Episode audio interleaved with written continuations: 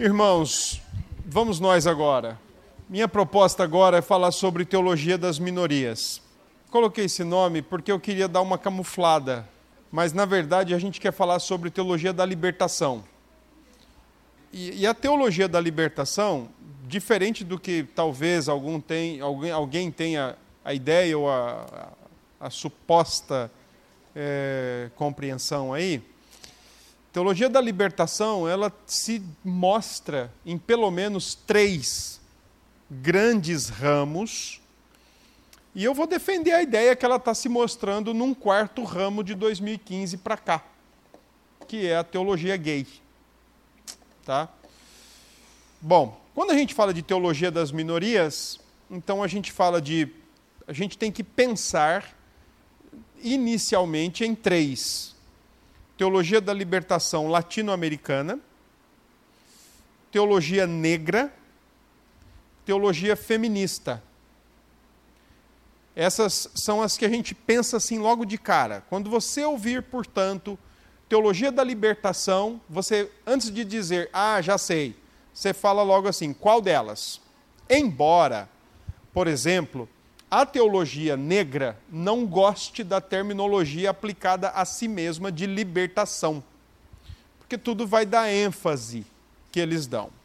Já a teologia da libertação latino-americana e a teologia da libertação, a teologia feminista já gostam da ideia de libertação. A teologia gay também gosta de libertação. Eu estou falando teologia gay, mas eu vou explicar por quê. Deixa eu explicar logo o porquê que eu estou batendo nessa tecla. Eu estou pegando a ideia de que teologia, no seu sentido mais, mais assim abrangente possível, é falar sobre Deus. Estou pegando aquela ideia assim bem gigantesca, né? Não estou aqui pensando assim, ó, que é o estudo da revelação. Não estou pensando nisso, não, tá? Estou pensando assim, teologia como sendo falar sobre Deus, discursar sobre Deus. Então, quando um travesti sobe num palco e diz assim, ó, e, e, e Jesus é travesti, ele está fazendo teologia gostemos ou não da ideia, ele está fazendo teologia. Pegando essa, essa definição que eu estou dando aqui. Que teologia é falar, discursar, tratar sobre Deus. Tá? Então, quando ele faz isso, ele está fazendo teologia. Ah, agora, vem aquela questão: nossa, mas que tipo de teologia? com qual base, com qual fonte, aí é outra, aí nós vamos para liberalismo teológico. Porque qual é a base? A base é o que ele acha. Ah, qual é a fonte? É a libertação, a teologia da libertação, e por aí vai. E por que, que eu estou pegando e afirmando que há uma teologia gay? Por causa da parada gay de 2015 que foi aquela parafernália onde fizeram o que fizeram com símbolos religiosos, uma ala pegou os símbolos religiosos e fez uma desgraceira toda, mas uma outra ala, e de lá para cá o próprio carnaval tem feito isso nas suas, nos seus desfiles, tem trazido a figura de um crucificado, tem trazido o, o, o embate do, de, de, Jesus contra o diabo.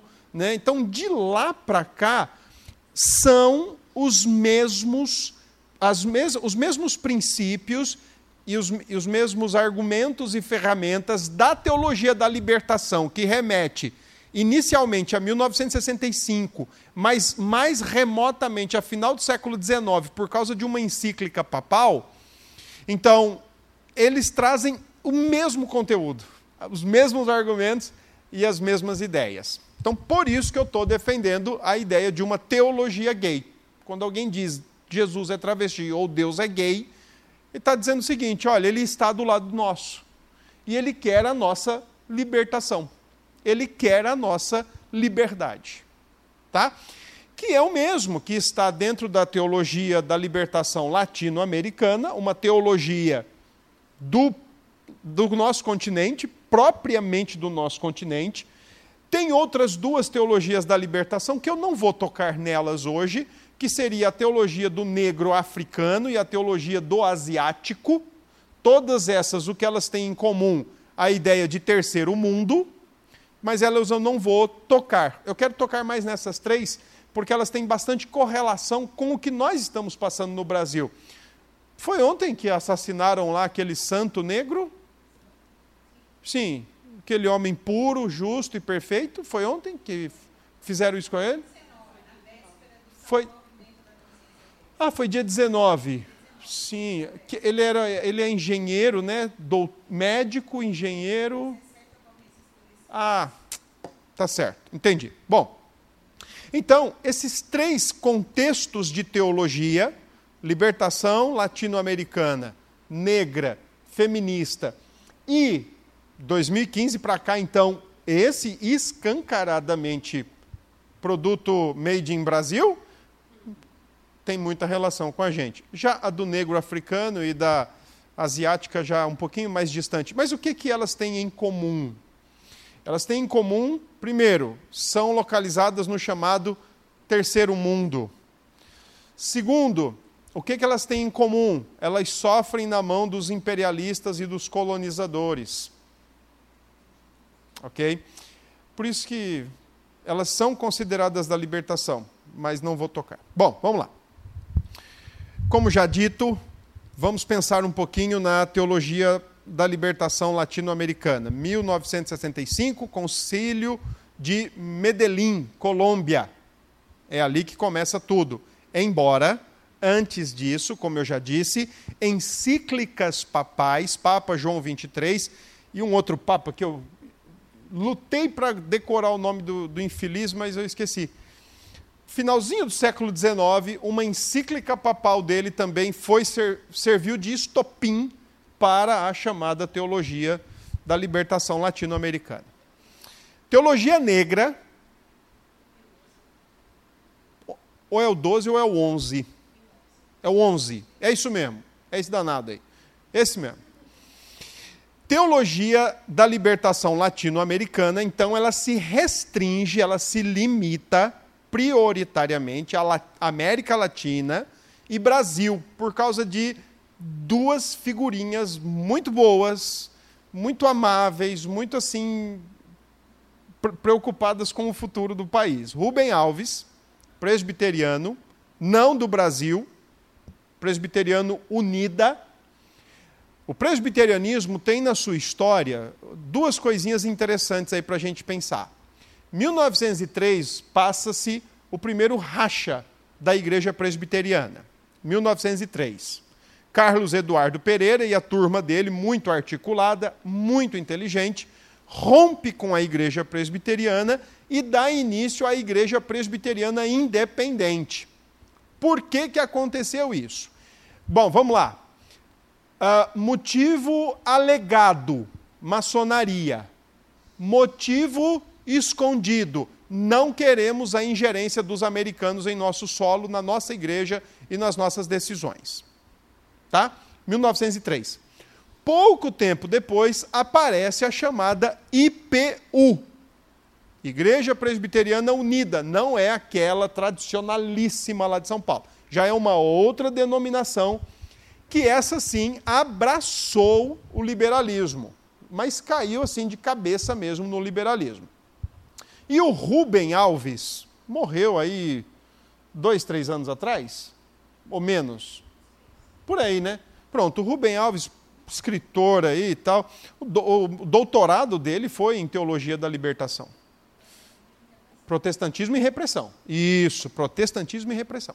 Então, ele era o, um dos cabeças, um dos papas da teologia da libertação em ambiente protestante no Brasil.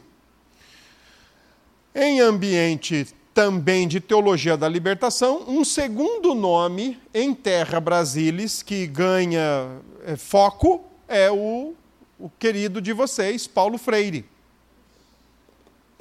ele é o porta-voz da teologia da libertação. Os seus textos todos trazem teologia da libertação. Então ele acaba se transform sendo transformado no profeta, enquanto o Rubem Alves acaba sendo transformado no visionário da teologia da libertação no Brasil. A teologia da libertação, ela tem a sua origem no catolicismo romano. Ah, tem um outro cara, aliás, tem outros dois caras brasileiros extremamente aguerridos pela teologia da libertação. Um deles morava aqui em Bahia, José Comblan, que morreu faz pouco tempo, e o outro foi silenciado, excomungado depois pelo Papa Joseph Ratzinger. Falei certo? Tá bom? O Ratzinger, que era o cara do concílio doutrinário do catolicismo antes de ser papa, mandou ele calar a boca, que foi o Leonardo Boff. Quando o Leonardo Boff disse para eles lá na Europa que tinham que raspar o ouro da Capela Sistina e mandar para os pobres aqui na América Latina. A teologia da libertação dentro do catolicismo nunca foi bem vista pelo lado europeu do catolicismo. Só que o Brasil, e especialmente a América Latina, tem aí 52, 55% de católicos e é uma das regiões mais fortes quando quer se eleger papa, está aí o argentino, porque não deixa ninguém mentir. Intelectuais. Não, não, não chegou. Só intelectual, só intelectual intelectual. Isso, tá? Leonardo Boff. Pronto. Em princípio ele foi silenciado, depois ele foi excomungado. A teologia da libertação latino-americana nunca foi bem vista pelo Vaticano, assim como a teologia católica carismática também não é bem vista e não é aceita pelo Vaticano. Aliás, são as duas espinhas de peixe que o Vaticano está o tempo todo engolindo farinha para ver se, se essas espinhas descem. A teologia católica latino-americana, ela, bom, a teologia latino-americana tem origem no catolicismo, tá? São padres, são teólogos católicos que se preocupam com o problema da América Latina, a pobreza. O que que essas três teologias, latino-americana, negra e feminista, elas têm de comum? Primeiro, o linguajar. Imperialismo, eles gostam desses termos, imperialismo, colonialismo, desumanização, hum, libertação, todos eles gostam muito disso. Esses três ramos iniciais. Deixa para a gente falar da teologia gay depois. Então, esses três ramos iniciais desfrutam de um mesmo linguajar.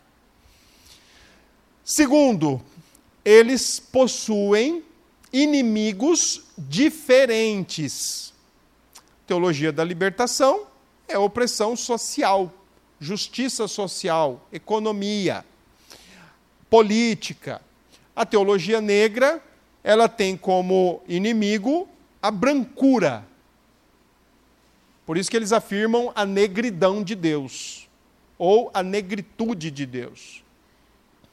E a teologia feminista tem o sexismo, como aqueles com quem precisam ser brigadoras e lutar contra isso e serem libertas disso, tendo no machismo a figura do demônio. Tá? Então, compartilham dos mesmos termos, têm inimigos diferentes, uh, mas a teologia da libertação latino-americana e a teologia da libertação feminista compartilham da mesma lente para encarar o problema. A teologia negra já diz que não, já não dá o braço a torcer. Deixa eu explicar uma coisa antes. Por que, que a teologia negra não dá o braço a torcer? Porque esses três movimentos, eles não foram movimentos homogêneos. Todo mundo deu a mão, e falou assim: pronto, é assim que nós vamos. Não. Dentro de cada movimento, teve as suas ramificações. Ramificações mais intelectualizadas, outras mais armamentistas e violentas, e outras mais teóricas apenas, que só levantaram ali teoremas e pronto, e acabou. Por exemplo, dentro da teologia latino-americana, teve padre que abandonou o seminário e foi se filiar à guerrilha para poder libertar o pobre, aquele de quem Deus está do lado. Dentro da teologia negra não aconteceu isso, mas você pega um Martin Luther King que não quer pegar numa pedra, e você pega um James Cone que quer pegar numa pedra. Então a coisa vai mais aqui. A teologia feminista, da mesma forma. Teve, teve aquelas que só disseram: não, vamos dialogar, vamos debater. Teve outras que falaram: vamos ler a Bíblia, vamos. O que é que tem de homem na Bíblia? Tem isso aqui. Rasga tudo, fica só com o texto feminino porque só esses textos é que nos servem. Tá certo? A teologia latino-americana briga por libertação. A teologia feminista briga por libertação e emancipação. A teologia negra luta por poder. Tanto é que o papa da teologia negra, que é o James Cone, ele diz que eh, os livros dele todos têm a ideia do black power, que é aquele que influencia os caras na, na, nas Olimpíadas, né? no finalzinho da década de 60, os Panteras Negras e tudo mais. Então, eles já não querem libertação, eles querem afirmar o seu poder. Conceito básico de, teo, de teontologia, o ser de Deus dessas três teologias. Como é que eles veem Deus? Duas palestras anteriores, a primeira e a segunda, eu falei para vocês que a teologia no século XX ela é como uma gangorra. Como assim? Tem hora que ela vai para o lado da transcendência de Deus, tem hora que ela vai para o lado da imanência de Deus. Então, o liberalismo é exageradamente imanência de Deus. Deus está na natureza, Deus está no ser humano, é o todo. Tá? A reação moderna ao liberalismo, conhecida como neo-ortodoxia, Deus é extremamente transcendente. Ninguém pode falar de Deus, só Deus pode falar de si mesmo. E, e alguém só pode chegar ao conhecimento de Deus quando Deus torna a Bíblia para ser palavra de Deus. Fora isso, a Bíblia é como um, um jornal, é um livro especial porque fala de Jesus. Mas se Deus não usá-la para tocar tangencialmente na sua existência, então é um livro. Eu vejo muito Bartiano na igreja hoje, sabia? Quando você termina a pregação e uns falam assim: Não, Deus não falou comigo hoje, não. Falou com quem então? Qual é o seu conceito de Bíblia? O que é a Bíblia para você, né? Então aí, veja, você tem o liberalismo lá em cima, imanência, né? Deus na criação com a criação. Depois vem a transcendência sendo enfatizada, a neo-ortodoxia. Deus é totalmente o outro. E a partir da neo-ortodoxia, as teologias do século XX vão fazendo isso. Então, por exemplo, você tem. Quando eu disse que toda teologia é um falar sobre Deus, século XX tem a teologia da morte de Deus. E isso é uma teologia. Se você chegar e dizer, e disser Deus morreu ou Deus está morto, é uma teologia. E existe isso, extremamente transcendental. A teologia da, da esperança, extremamente transcendental. Teologia do processo, imanência. E aí você tem as teologias da libertação. Imanência pura. Imanência pura. Porque qual é o, o, o raciocínio? Peraí, um Deus que está no seu trono e o pobre comendo lixo, o negro morrendo e tendo que andar num ônibus a pé, em pé, quando lhe é permitido. Quando não, ele tem que ir a pé, porque o ônibus é para branco. E a mulher que é vilipendiada, esse Deus que está lá no trono não faz sentido para mim. Ele tem que estar tá do meu lado. Imanência pura. Ele tem que vir até nós. Daí a ideia de uma identificação e uma tomada de lados. Deus tomou o lado do pobre, do negro, da mulher e de 2015 para cá, do gay. Com as suas igrejas contemporâneas e não sei o quê, e babá, babá, babá, babá. É tudo teologia. Certo? Foco exagerado na imanência de Deus. Agora, o mais interessante, o mais importante.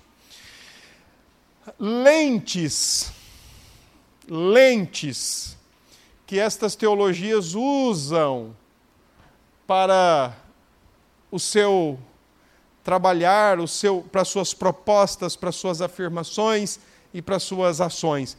A lente marxista. A teologia negra é a única que diz que não.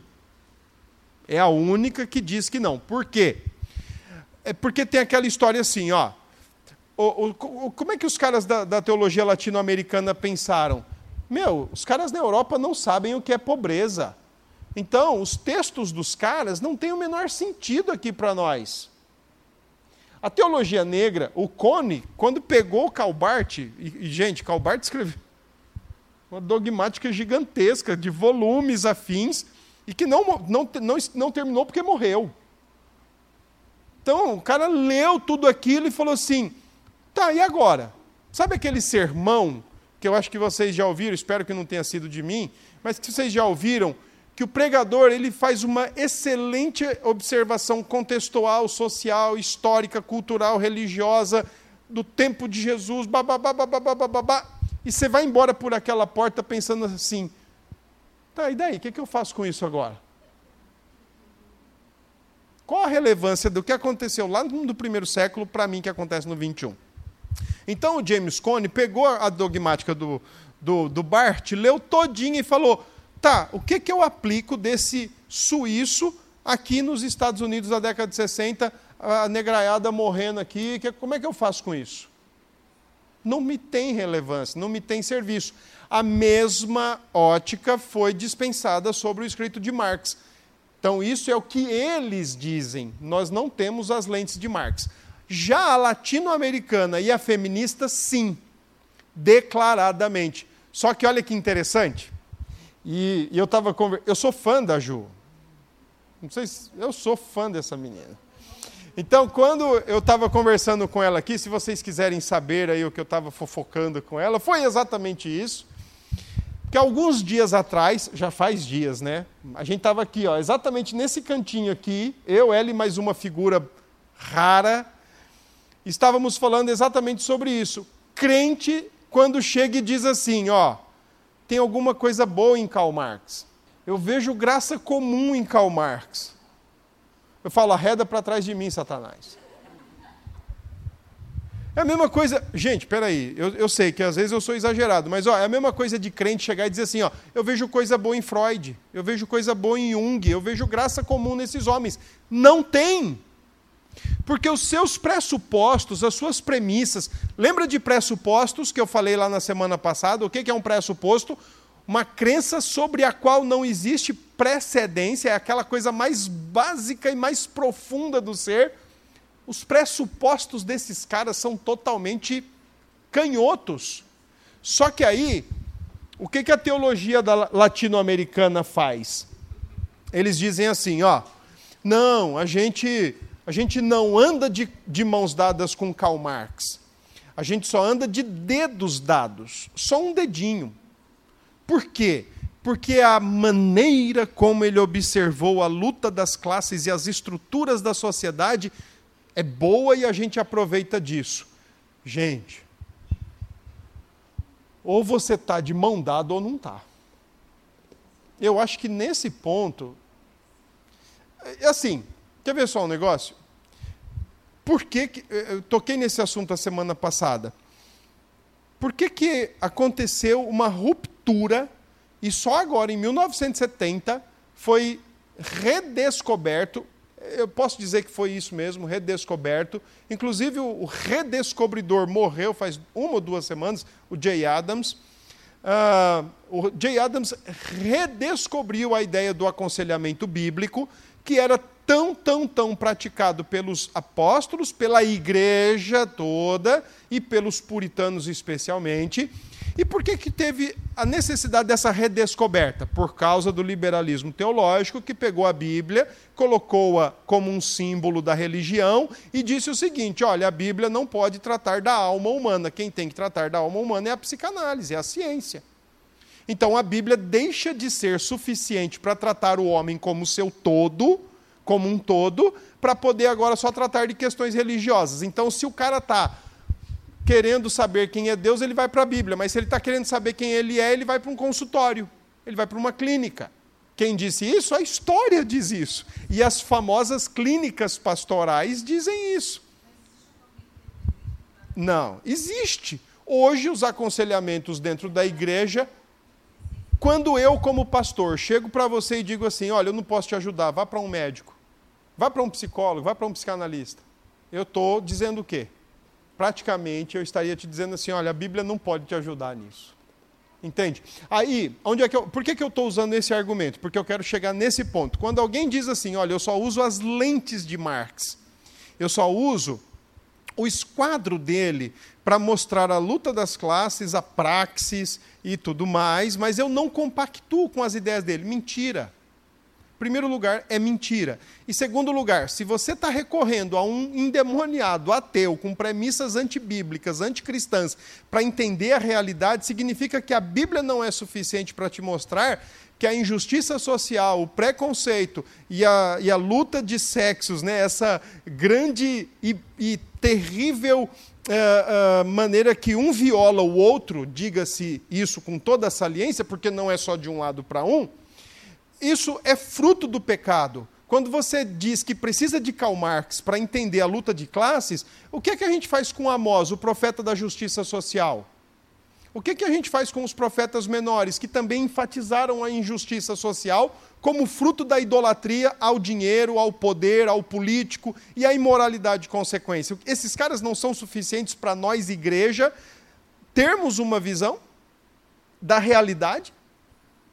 Entende? É dizer que, assim como então, por exemplo, na virada do século XIX para o XX, como foi dito que a Bíblia é insuficiente para se tratar da vida humana, o mesmo pode ser dito. A Bíblia é insuficiente para nos dar uma visão da realidade mais completa. Então eu preciso de Marx, ou eu preciso do capitalismo, ou eu preciso de todos os ismos que estão aí, porque sozinha a Bíblia não vai me ajudar nesse ponto, a teologia latino-americana, ela é enfática. Adotamos as ferramentas, mas não adotamos as premissas, o que não é verdade. A, a teologia negra nega isso, porque eles dizem aquilo que eu já comentei. O que é que Karl Marx, lá na Alemanha, vai me ensinar na América? Então, eles dizem que não.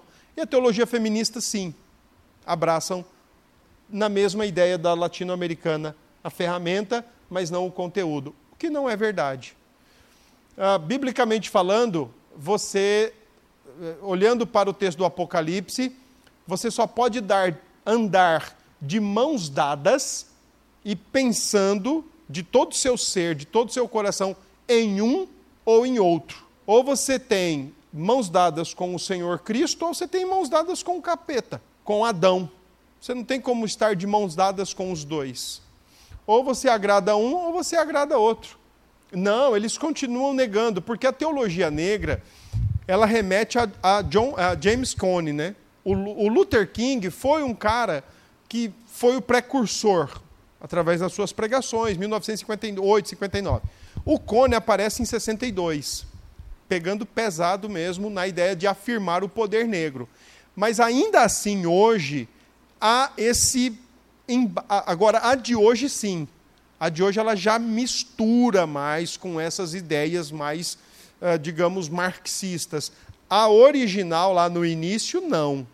Eles faziam questão de deixar claro que não queriam eh, ser, serem confundidos ou uh, serem taxados como marxistas. Isso eles fazem questão de dizer. Tem um texto do Cone mesmo que ele fala: nós não queremos nada disso.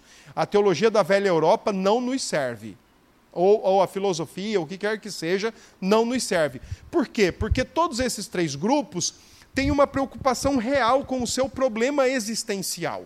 A existência de pobres. Como é que a gente responde à questão desses caras?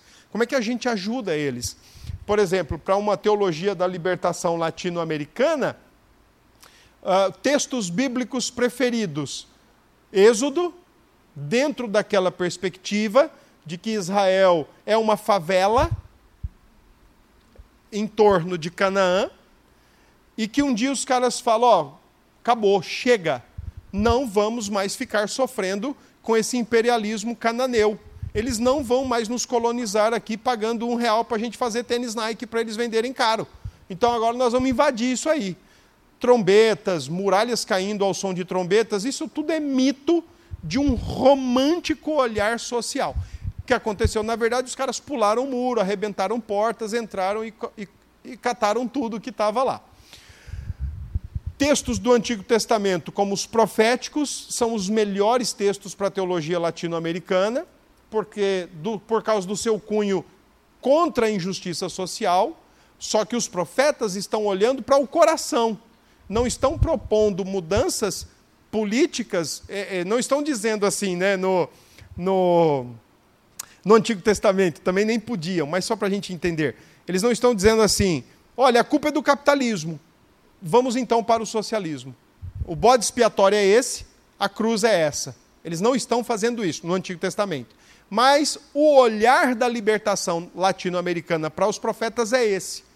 A culpa é do imperialismo e da colonização dos grandes países que vêm aqui, oferecem empregos, indústrias e dinheiro, mas nos, nos prende no atraso, nos prende na pobreza, nos prende na fome, porque o que nos dão é muito pouco e a gente precisa se levantar contra isso. Há deles que diz que é, não são melhores por causa dos países ricos. Ah, então, para, por exemplo, a teologia latino-americana, o cerne da Bíblia, ou o núcleo bíblico é Êxodo, o livro de Êxodo, especialmente a saída do Egito, alguns profetas, e no texto de Jesus, quando ele toca alguma questão de cunho político. Apenas isso. O resto não tem a menor validade. Aí eles caem naquilo que a gente comentou, que deve ser tirado de cena, deve ser descascado, porque o verdadeiro evangelho é luta de classes ou luta contra o imperialismo. Os negros a mesma coisa e o feminismo a mesma coisa. As feministas ensinavam, por exemplo, a, a Ruther ensinava que a gente deve orar a Deus e ela responderá. Ore a Deus e ela responderá.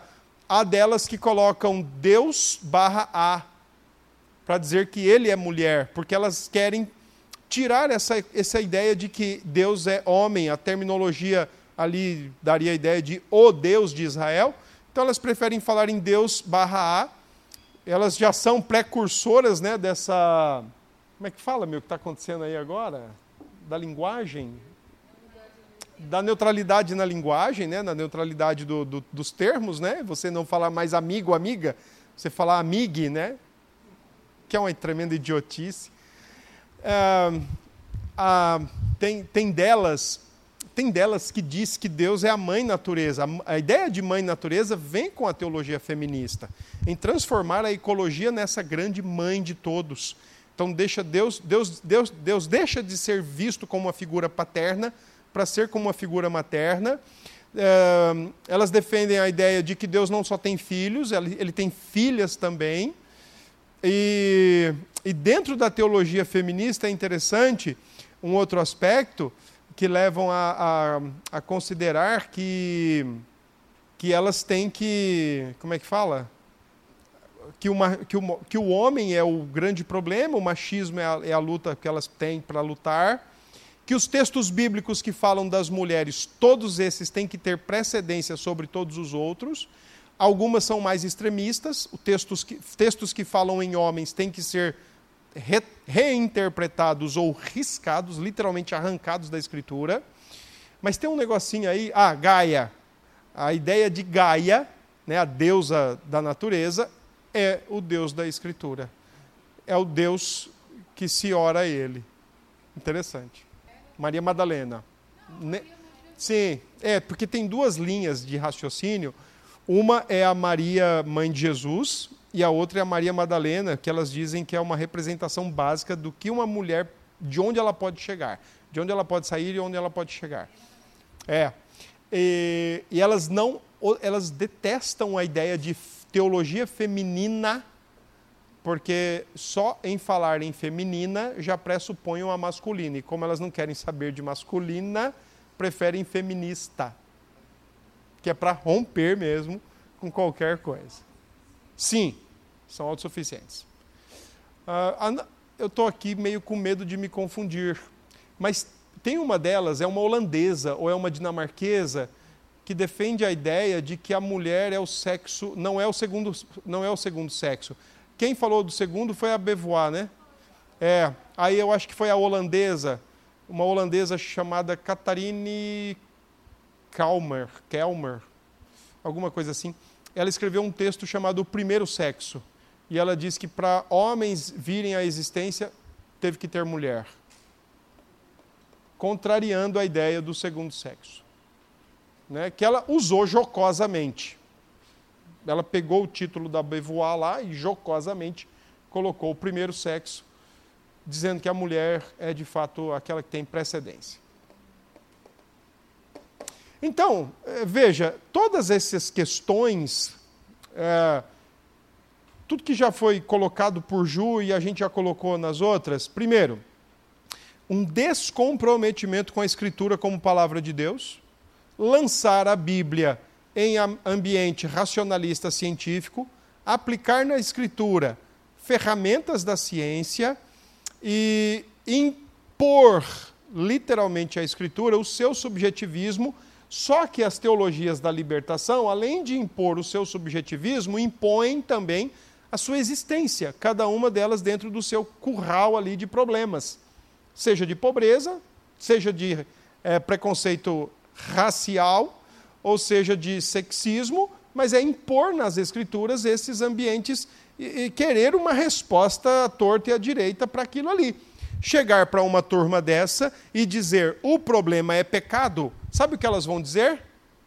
É verdade, você está certo, você está coberta de razão, o problema é o pecado. Só que quando você diz assim, olha, de fato, porque o pecado distorce a nossa visão de Deus, o pecado distorce a nossa visão do homem, a nossa visão do mundo, a nossa visão da vida, a nossa visão da sociedade. Ele vai falar: não, eu não estou falando desse tipo de pecado.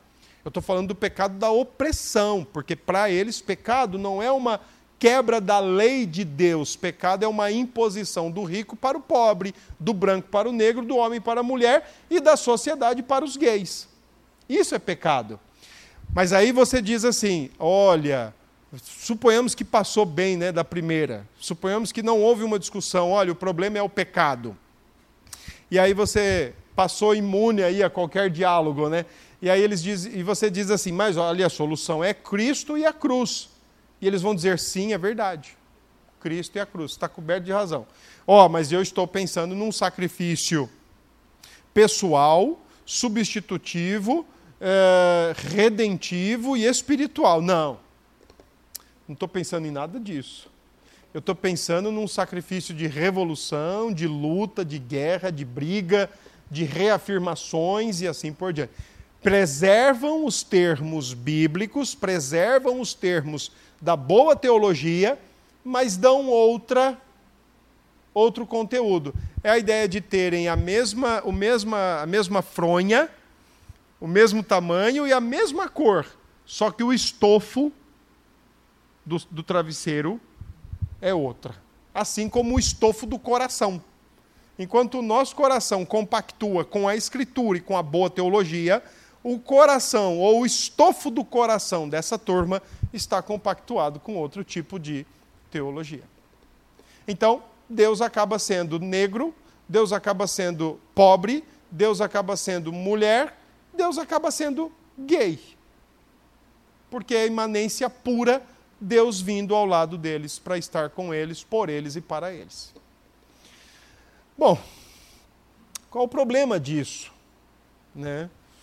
Ah, em primeiro lugar, é uma grande inversão daquilo que de fato a Escritura coloca como sendo o grande problema do homem.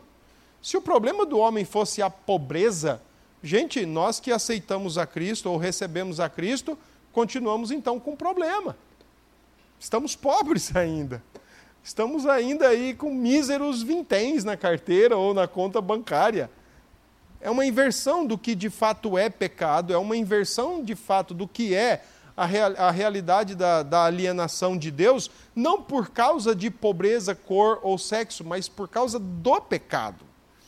Ah, o que eu acho mais interessante, e eu vejo isso como um problema, um problema extremamente perigoso, que já está acontecendo nos Estados Unidos pela PCUSA, Deixe-me colocar esse tópico. PCUSA, para quem não sabe, é a sigla da Igreja Presbiteriana dos Estados Unidos da América. Essa igreja foi a responsável pela plantação da IPB no Brasil, da Igreja Presbiteriana do Brasil. E então, o que acontece? Essa igreja resolveu ordenar mulheres a diaconato por causa desse apelo da teologia feminista, que as mulheres têm o mesmo direito, têm o mesmo papel, têm o mesmo não sei o quê e bababá. Começaram então a abrir mão da escritura para ordenar mulheres ao diaconato. Meu, sabe o que acontece com a nossa mente e com o nosso coração quando a gente negocia um valor, um princípio? Quando a gente negocia um princípio qualquer que seja, a nossa mente, o nosso coração, né, o, o mais nuclear da nossa vida, é como um elástico. Não sei se vocês já tiveram essa experiência, mas antigamente a gente tinha uns shorts que dava para trocar o elástico, shorts que a avó fazia. E eram, eram os mais gostosos. Que às vezes fazia de umas cores assim bem, bem interessantes, né? Aí rasgava e levava para a avó, ela colocava um remendo que era de outra cor, estava valendo, era muito gostoso. Então ela fazia de um jeito que quando aquele elástico laceasse, não adianta você mantê-lo ali, não adianta você querer dar um nó para fazê-lo voltar ao seu tamanho normal. Ele laceou, ele não vai voltar mais. Troca o elástico.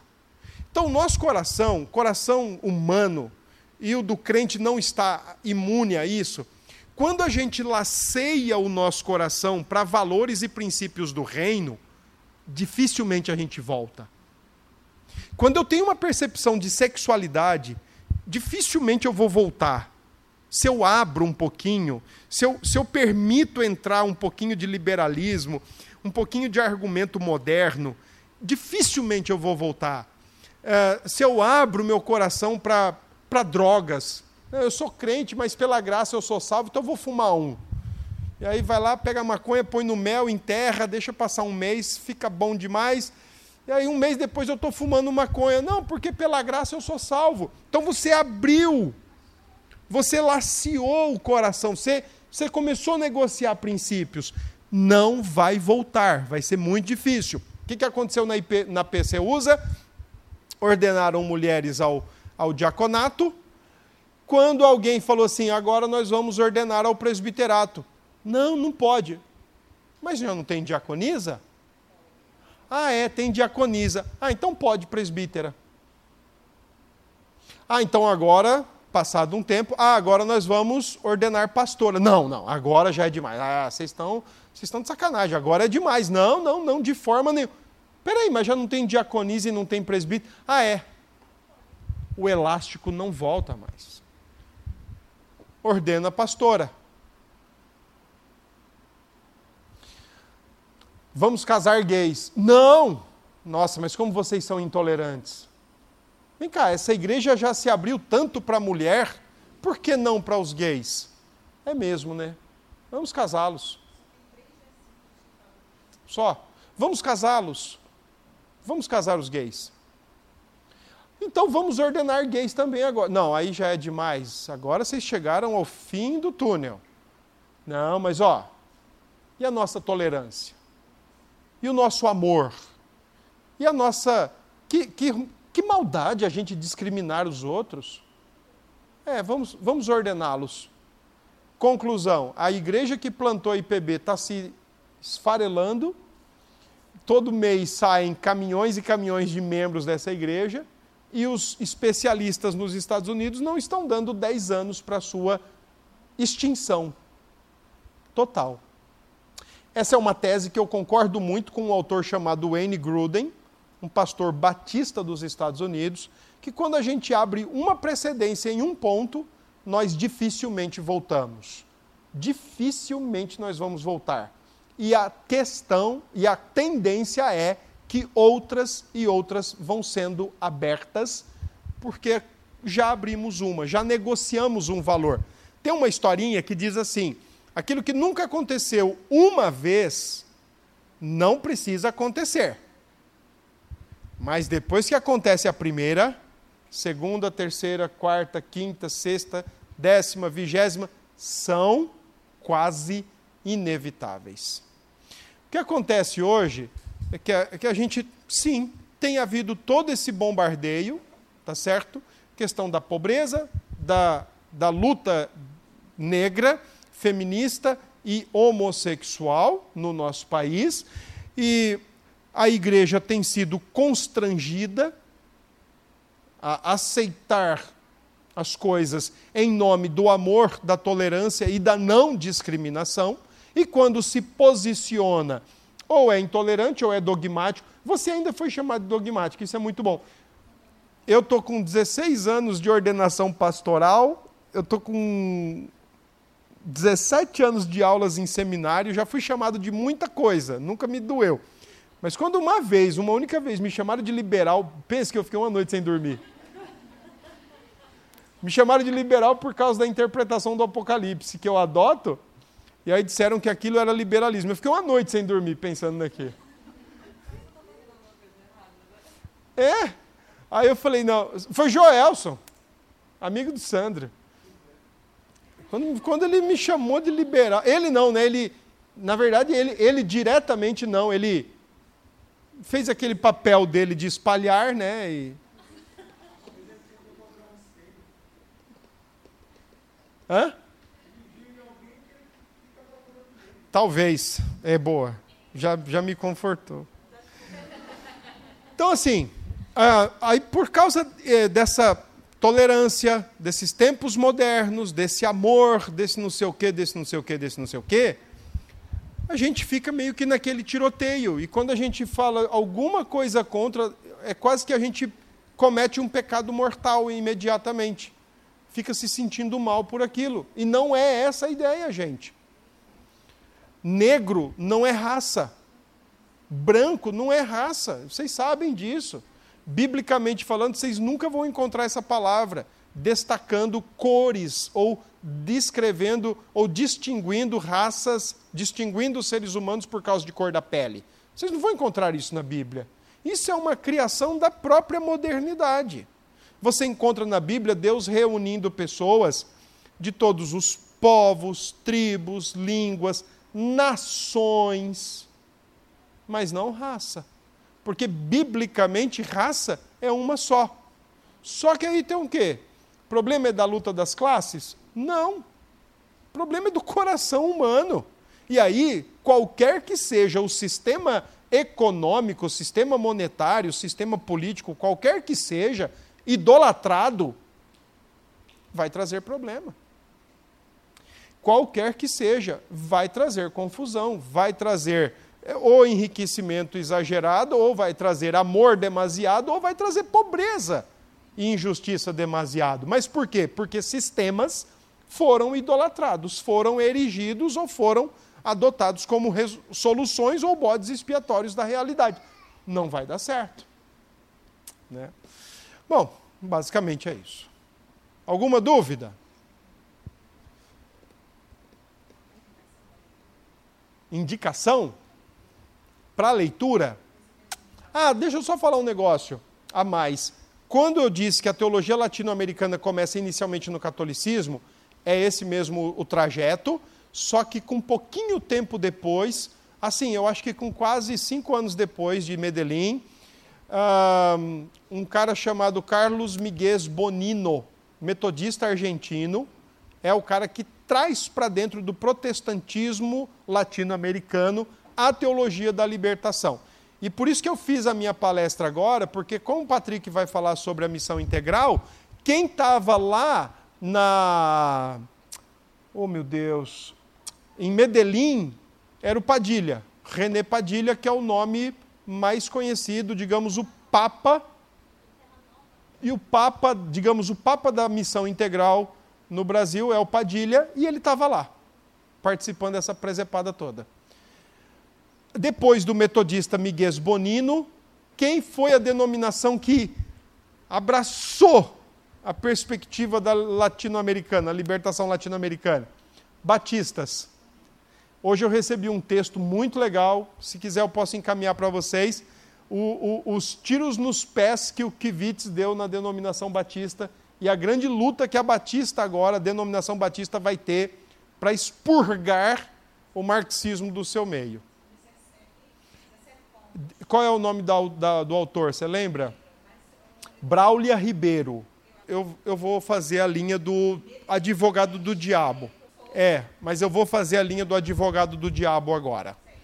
Por quê? Porque a relação é, porque a relação é com o Vaticano. É, a relação é com o Vaticano. Lembra que eu disse que o Boff foi silenciado porque ele falou: tirem o ouro das paredes e manda para a gente aqui. Tá? A relação foi essa. A, a, a comunidade católica representar. Quando eu digo. Para nós crentes, isso é um problema, se não explicar bem. Quando dissemos comunidade católica, por favor, não entendam os católicos do Brasil e da América Latina toda.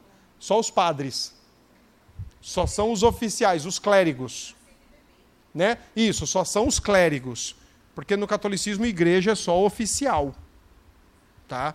Ah, inclusive, dentro do catolicismo norte-americano, a teologia feminista brigou demais com eles, porque dos sete sacramentos que tem na igreja católica, e esse foi um argumento de Torá da, da feminista lá, é, é, de sete é, é, sacramentos católicos, só seis são permitidos às mulheres.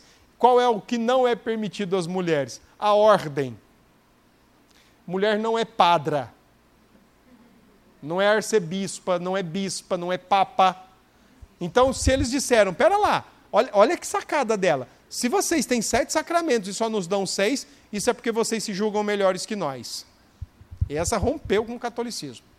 Então, a relação era o seguinte: aconteceu o concílio, aconteceu Medellín, depois concílio Vaticano II. E a expressão ou a inexpressão latino-americana no, no, no Concílio Vaticano foi sensível. E os caras, quando voltaram e tomaram conhecimento de que haviam sido considerados inexpressivos, começaram a pensar o seguinte: também, que, que eles olham para nós? Sabe, teve alguém lá que falou assim: mas o que, que eles fazem por nós? O que, que eles olham para nós? Como é que eles ajudam a gente a resolver o problema aqui?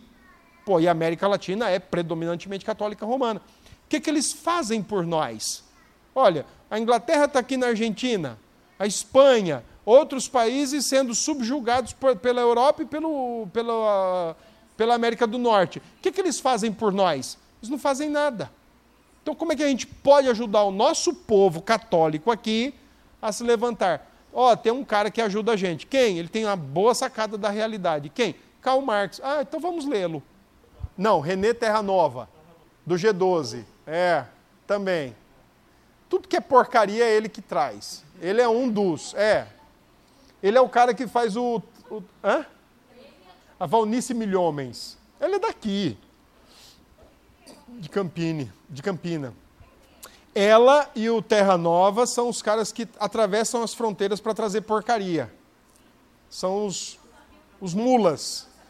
Os mulas teológicos heréticos são eles, que trazem as porcarias para o Brasil e tudo mais. É, não, é o das mulas também que traz as coisas. Ah, com certeza. Gente, foi um resumão, né? Olha, tem demais. Tem demais. Tem que ler um bocadinho, mas não dá para ler. Tem bastante coisa em português. Eu posso até. O texto estava sendo. O, meu, o texto que eu estava fazendo para trabalhar aqui está sendo providenciado.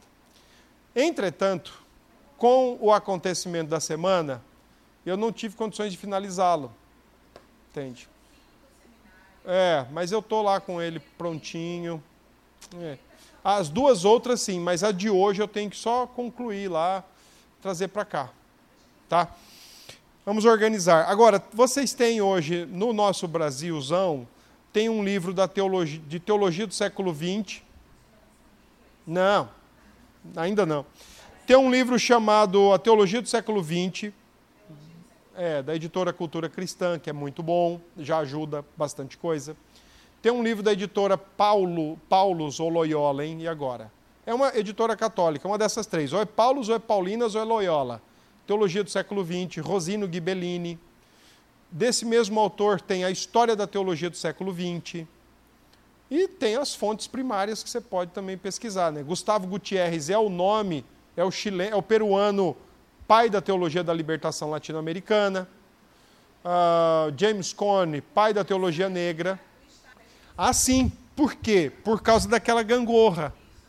O liberalismo fomenta a imanência, a neo-ortodoxia fomenta a transcendência, e como a gente vai ver semana que vem, o fundamentalismo estabelece os fundamentos, né, que não se abre mão, por isso que o Machen, que foi o grande cara lá, falou aquilo que Ju falou hoje, o liberalismo não é cristianismo, é uma outra religião. O, o Machen é o presbiteriano lá de Princeton que arrebenta com o liberalismo, e ele estabelece os fundamentos, lança os fundamentos, que passa a ficar conhecido como fundamentalismo, e eles equilibram a transcendência e imanência.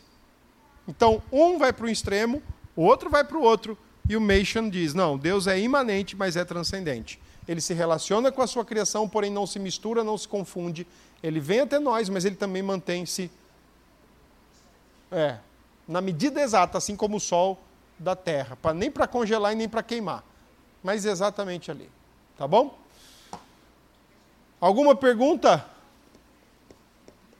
Eu sei que é um negócio meio, meio novo, talvez, para muita gente. Quando vocês estavam sem máscara, ou sem máscara é mais, mais fácil da gente observar a expressão, né? Mas eu estou conhecendo pelos olhos também já e eu sei que é muita informação. Mas é um terreno muito importante, porque, como Ju disse, tem coisa que está na boca do povo que os, os formadores do espírito do tempo, há anos e anos atrás, já vêm laborando em cima disso. Um exemplo, o exemplo que você deu foi qual mesmo? Praxis, né? Isso. Mas eu, eu dei um exemplo na semana passada sobre o toleracionismo que aquilo que lá no passadão, lá, lá no Cuncante, toda religião é boa, toda fala de Deus.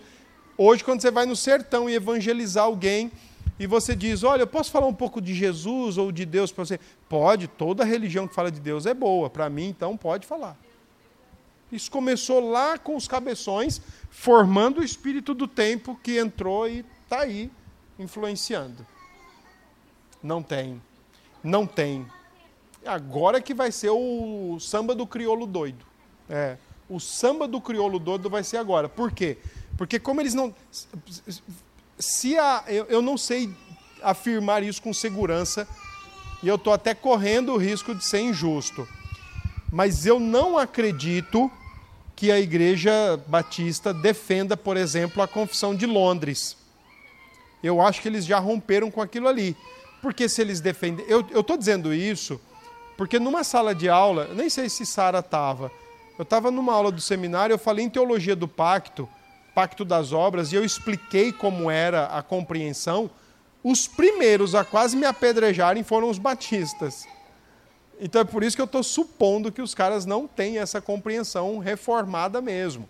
Não tem um, um, símbolo ali, um padrão de fé. Agora, nós temos. Então, pera lá, o que, que a gente tem que fazer? Em primeiro lugar, eu acho que a gente tem que ter um, uma visão muito correta e centrada de quem é Deus, de quem é o homem e a Bíblia. Além disso, dos outros pontos fundamentais: o que é realmente pecado, o que é cruz, o que é Cristo e o que é vida. Né? Porque senão, eu, eu falei isso há alguns dias atrás. O que é liberdade? E aqui, nesse, nesse ambiente aqui, eu falei para a turma toda, eu falei, ó, liberdade é um privilégio para poucos. Porque liberdade para nós é a liberdade que Cristo dá. Essa é a verdadeira liberdade. Que você não tem que se apegar a ideologia nenhuma, a ismo nenhum, a sistema nenhum, é a nenhum desses, guru, líder, nada. Você tem liberdade em Cristo, você tem liberdade da lei, você tem liberdade do pecado, você tem liberdade da condenação, você tem liberdade do próprio coração. Então, liberdade é para poucos. Só que tem um problema. Quando um crente começa a esticar o coração, esticar a mente, ele fala: Não, eu tenho liberdade para o que eu quiser. Aí confunde com autonomia. Então, esses conceitos são importantes para a gente resgatar ou tentar reafirmar aquilo que a Escritura afirma. Quando Deus diz que ser humano é importante, não por causa da sua cor, nem por causa do seu sexo, mas por causa da sua essência, homem e mulher não diferem em absolutamente nada. Agora, está óbvio que homem e mulher têm diferenças funcionais. Eu nunca vou ter filhos. Eu não tenho um, um útero na minha barriga. A mulher tem. Agora, eu consigo carregar 50 quilos na minha cabeça. Talvez uma ou outra aqui consiga. Mas fazer isso ao longo de um dia todo, talvez não seja para outra, para vocês. Então a gente tem diferenças fisiológicas, temos diferenças estruturais, mas essencialmente nós não temos. Essencialmente, homem e mulher são 100% imagem de Deus. E levando então essa premissa adiante, pô, mas e o esquimó? Ele é homem? É. Ou é mulher? Qualquer que seja, é imagem de Deus. Ah, e o coreano, o chinês, o africano, o negro norte-americano, o pobre latino-americano, o gay brasileiro, homossexual. Sim, o que, que ele é? Imagem e semelhança de Deus.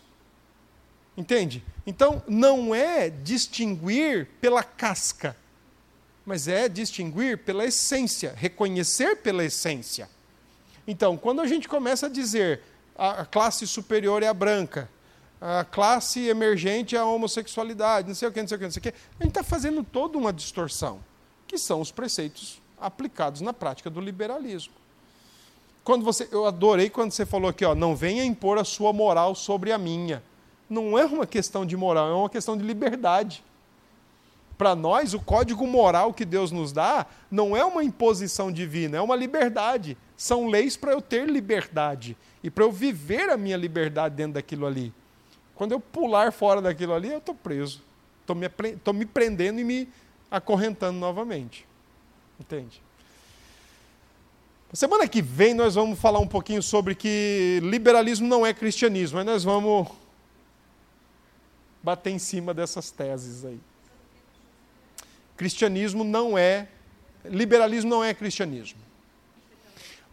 É que tem tantos, mas o principal é uma mulher chamada Rosemary Rutter. Esse é o principal. Lembrem-se que eu não estou falando de feminismo. Estou pegando só um viezinho aqui, que é o da teologia, e essa foi uma das primeiras a questionar todo esse sistema. De, juntamente com ela, digamos assim, ou quase que um pouquinho depois dela, aí vem as europeias, a dinamarquesa, a holandesa, a francesa. A Beauvoir não tem nada a ver com teologia, tá? Absolutamente nada.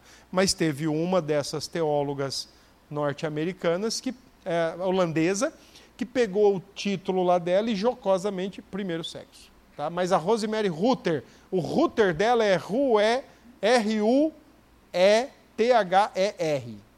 Tá bom? É, Rosemary Dart é, Had, Hadhart, e agora não lembro. Mas Rosemary Rutter, Ruetter, com TH, tá bom? O gospel, ele foi uma bagunçada, mas eu diria que o gospel foi uma bagunçada santa. Ou uma santa bagunça, como diria o Robin, né? Naquele. Mas o, o que eu acho que bagunçou mesmo foram os apelos liberais. É, essa linguagem mais romântica, né? Também. Agora, sabe o que eu achei interessante? Pessoal de igreja dizendo que a missão da igreja é reformar o mundo. E gente que levanta Kuiper para isso. E eu, peguei, eu tenho um livro que eu trouxe, peguei recentemente, a, a primeira tese missionária de Kuiper: a igreja não é para reformar o mundo. A igreja não é para reformar o mundo. Gente, Egito e Babilônia nunca se convertem. Egito e Babilônia não se convertem. Lembra aí qual é o destino do Egito? Ser afogado no Mar Vermelho. Lembra qual é o destino da Babilônia? Cair a grande prostituta. Nunca se convertem. Então a igreja não é para reformar o mundo, não. A teologia da missão integral, eu espero que Patrick toque nisso, ele vai tocar. Nós não vamos reformar o mundo através de práticas políticas sociais. Não vai. Não vai, esqueçam isso. Não vai. Sem chance. Ok? Então tá bom. Que Deus nos abençoe.